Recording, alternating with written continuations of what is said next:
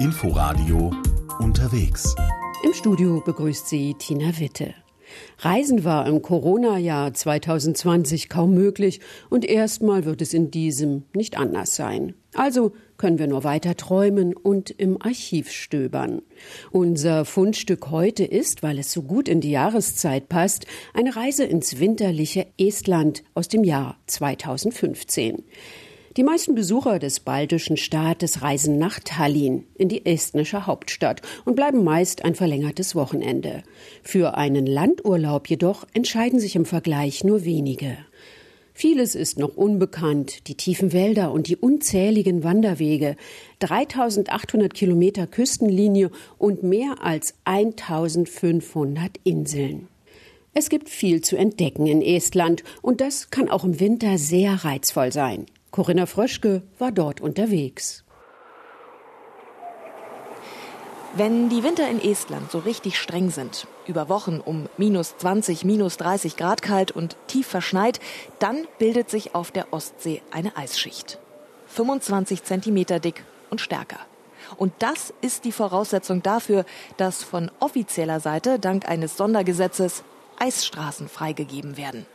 Verbindungen für den Autoverkehr über die Ostsee bis zu 30 Kilometer lang, vom Festland auf die estnischen Inseln. Das ist ein großes Ereignis für jeden, der es einmal erleben durfte. Die Sicherheit dieser Route wird rund um die Uhr überwacht. Um Risse im Eis zu vermeiden, dürfen die Wagen nur im Abstand von ein bis zwei Minuten auf diese Eisstraße fahren. Die praktischen Vorteile liegen auf der Hand. Statt zweieinhalb Stunden mit der Fähre braucht man mit dem Auto nur eine halbe Stunde über die Ostsee auf die Eilande. Aber auch in Estland sind die Winter milder geworden und nicht in jedem Jahr werden diese Eisstraßen freigegeben. Actually this year is very difficult because the ice situation and weather situation is difficult. In diesem Jahr ist es besonders schwierig mit dem Eis, weil es einfach nicht lang genug, kalt genug blieb. Vor allem in den südlichen Regionen des Landes bricht das Eis und schmilzt. Und deshalb sind wir auch besonders glücklich, dass uns heute erlaubt wurde, hierher zu kommen. Wir befinden uns am Peipussee oder Peipsi, wie ihn die Esten nennen, und schauen vom verschneiten Ufer in dem kleinen Ort Kalaste auf das Eismeer hinaus. Mehr als 3500 Quadratkilometer misst dieser See. In seiner Mitte verläuft längs die Grenze zwischen Russland und Estland. An seiner tiefsten Stelle ist der Peipussee gut 15 Meter tief. Trin ist 33 Jahre alt, eine burschikose junge Frau, dick eingepackt mit riesigen Winterstiefeln. Denn gerade warm ist es nun auch wieder nicht. Die Temperaturen liegen etwas unter 0 Grad und es weht ein eisiger Wind.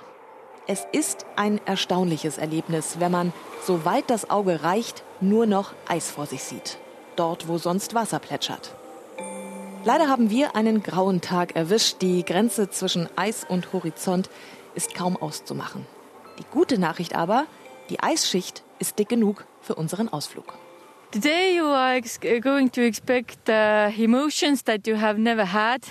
Heute erwarten euch Emotionen, die ihr so noch niemals hattet. Ihr seid hier am viertgrößten See in Europa und wir werden heute Eisangeln gehen. Da draußen wird es außerdem eine Soljanka geben mit leckeren Champignons aus der Region. Und wir zeigen euch, wie man richtig einen Fisch filetiert, den wir im Anschluss für euch grillen. Am Ufer steht ein ziemlich mächtiges Fahrzeug mit Raupenantrieb und Hänger. Und darauf nehmen wir in zwei Reihen Rücken an Rücken Platz, zugegeben mit einem mulmigen Gefühl. Hoffentlich hält das Eis. Gut 500 Meter etwa geht es raus auf den See. Der Wind bläst und überall sitzen Eisangler auf ihren Mini-Hockern vor ihren kleinen Löchern mit winzigen Angeln, die sind höchstens 20, 30 Zentimeter lang eine Spezialanfertigung zum Eisangeln, erklärt Trin. So at first you have to drill the hole. We have a special equipment for that. Uh, in Estonian we call it jääpuur. Als erstes müsst ihr mal ein Loch ins Eis bohren. Dafür haben wir extra Equipment mitgebracht. Dann nehmt ihr euch eure Angel, bastelt eine Moskitolarve an den Haken und lasst die Angelsehne in das Loch. Hinsetzen, warten und wenn ein Fisch anbeißt, werdet ihr es sofort merken. Unser Eiscamp ist wirklich ganz unglaublich. Ein gedeckter Tisch, ein riesiger Suppentopf über offenem Feuer, Holzscheite und ein Grill. Richtig gemütlich ist das trotz der Kälte. Und tatsächlich, es dauert kaum fünf Minuten und schon beißen die ersten Fische. Taunu ist unser Koch, trägt Norweger-Pulli, hat einen grauen Vollbart, grillt unseren Fisch. We can do also the night trip. We call it uh, Fish Village. Und wir können das auch über Nacht machen. Das nennen wir das Fischdorf. Wir bleiben bis zum nächsten Morgen auf dem Eis in ganz speziellen Zelten. Das haben wir sogar schon bei 30 Grad minus gemacht. Wir bringen dann noch eine Fasssauna hier raus und baden in den Eislöchern. And we ha- can do this figure swimming. So this is my typical life. Tja, das ist mein ganz normales Leben. Wie man denn schlafen kann bei minus 30 Grad, möchte ich wissen. Naja, du musst einen haben, der sich um die Wärme kümmert. Es gibt zum Beispiel besondere Wärmelampen. Das hilft. Jemand muss aber schauen, dass sie brennen. Als unser Koch Tau Nu mal verantwortlich war, ist er ständig eingeschlafen und es war kalt. Trotz bester, dickster Winterkleidung wird es für mich schon nach gut zwei Stunden so richtig frisch auf dem Eis und deshalb fange ich an, Eislöcher zu bohren, nur um mich warm zu halten. Das ist durchaus eine sportliche Tätigkeit. Mit vollen Bäuchen, mit einem breiten Grinsen und unvergesslichen Eindrücken rumpeln wir in der Dämmerung wieder übers Eis in Richtung Ufer.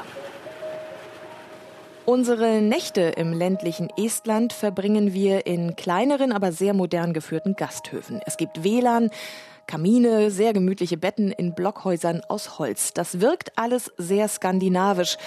Und nicht nur hier wird die Verbindung zum nahegelegenen Finnland deutlich. Auch die estnische Sprache ist denen der Finnen sehr ähnlich. Sie verstehen einander und viele Esten pendeln zwischen Tallinn und Helsinki. Mit der Fähre dauert das zwei Stunden. Mart Rumet ist 47 Jahre alt und hat sich mit seinem Gasthof Clara Manni in der Nähe der Stadt Pärnu selbstständig gemacht. no Äh, wenn äh, das Haus hier wurde schon äh, von 13 Jahren eröffnet und dann war es leicht.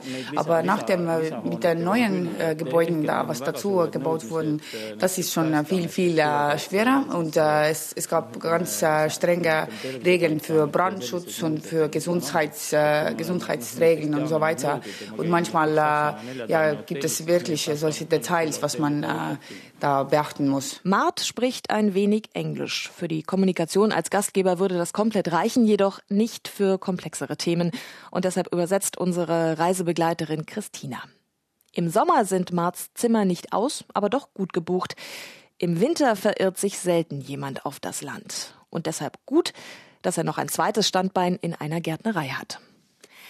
Aber auch wenn das Geschäft kein einfaches oder gar rentables ist, diesen Schritt, den Gasthof eröffnet zu haben, den hat Mart nie bereut. meie põhjus miks me selle koha avasime oli see et see oli meie kodu kõrval olev täiesti räämas koht Jetzt äh, würden wir das nicht mehr, äh, ja, nicht mehr zurückgehen damit, weil es, es ist ganz interessant und die Naturtouristen, die hierher kommen, sind ja immer so äh, faszinierende Charaktere und es ist interessant äh, für ihn, äh, weil er selbst äh, für das andere Unternehmen arbeitet äh, und äh, hierher zu kommen und mit diesen Leuten zu äh, kommunizieren ist äh, so ein äh, Rollenwechsel oder, oder Charakterwechsel und äh, gibt ein bisschen so ja, Freude am Leben. Am nächsten Tag machen wir uns auf nach Westestland an die Ostseebucht Matsalu, 67 Quadratkilometer groß. Und wieder schauen wir etwas skeptisch auf das Eis, ob es uns wohl tragen wird. Aber Trin, dieser Name ist weit verbreitet in Estland, hat alles fest im Griff. Sie ist 33 Jahre alt und Outdoor erprobt. Mit Tretschlitten geht es raus aufs Eis. So for that, everybody needs to have uh, one pair of kick sledge. Then Also, jeder von uns braucht einen Tretschlitten, dann diese Eispickel, mit denen ihr euch aus dem Eis befreit, falls ihr einbrecht, einen wasserfesten Rucksack mit Ersatzkleidung und diese Gummischuhüberzieher mit Spikes, damit ihr euch gut abstoßen könnt. Das klingt ehrlich gesagt wenig vertrauenerweckend, aber die Sicherheit ist das A und O. Überall testet Trin die Festigkeit des Eises. Und es hält, auch wenn ein Restrisiko bleibt. Eingebrochen ist sie selbst noch nicht. Ich habe das mal freiwillig gemacht, einzubrechen. Auf Tour ist es mir noch nie passiert. Freiwillig? Wie meint sie das denn? Yeah, I did that because you know the, you need to uh, to feel how it feels. Während der Ausbildung zum Naturguide mussten wir das lernen. Dann ging es in ein Eisloch und ich nahm als allererstes den Geruch von Wasser wahr, bevor das Gefühl kam, es ist so kalt. So richtig dick eingemummelt geht es dann raus auf die Bucht. Man stößt sich ab wie beim Rollern und gleitet dank der Kufen über das Eis. Durchaus sportlich. Kalt wird einem ganz sicherlich nicht. Wie lang man draußen bleibt, das entscheidet die Gruppe. Uh, sometimes we can make it uh, 15 kilometers uh, in three hours. Manchmal schaffen wir 15 Kilometer, sind aber nie wirklich sportlich unterwegs. Es ist mehr wie beim Wandern. Wir haben Brote und Tee und machen Pausen. Das kostet 30 Euro pro Person. It's um, 30 euros. Trin kennt unheimlich viele Geschichten über das Eis. Sie erklärt jeden Riss, die unterschiedliche Färbung, zeigt uns Eislöcher, die die Fischer zum Angeln nutzen. Estland hat fünf große Nationalparks. Wir machen uns auf in Richtung Soma.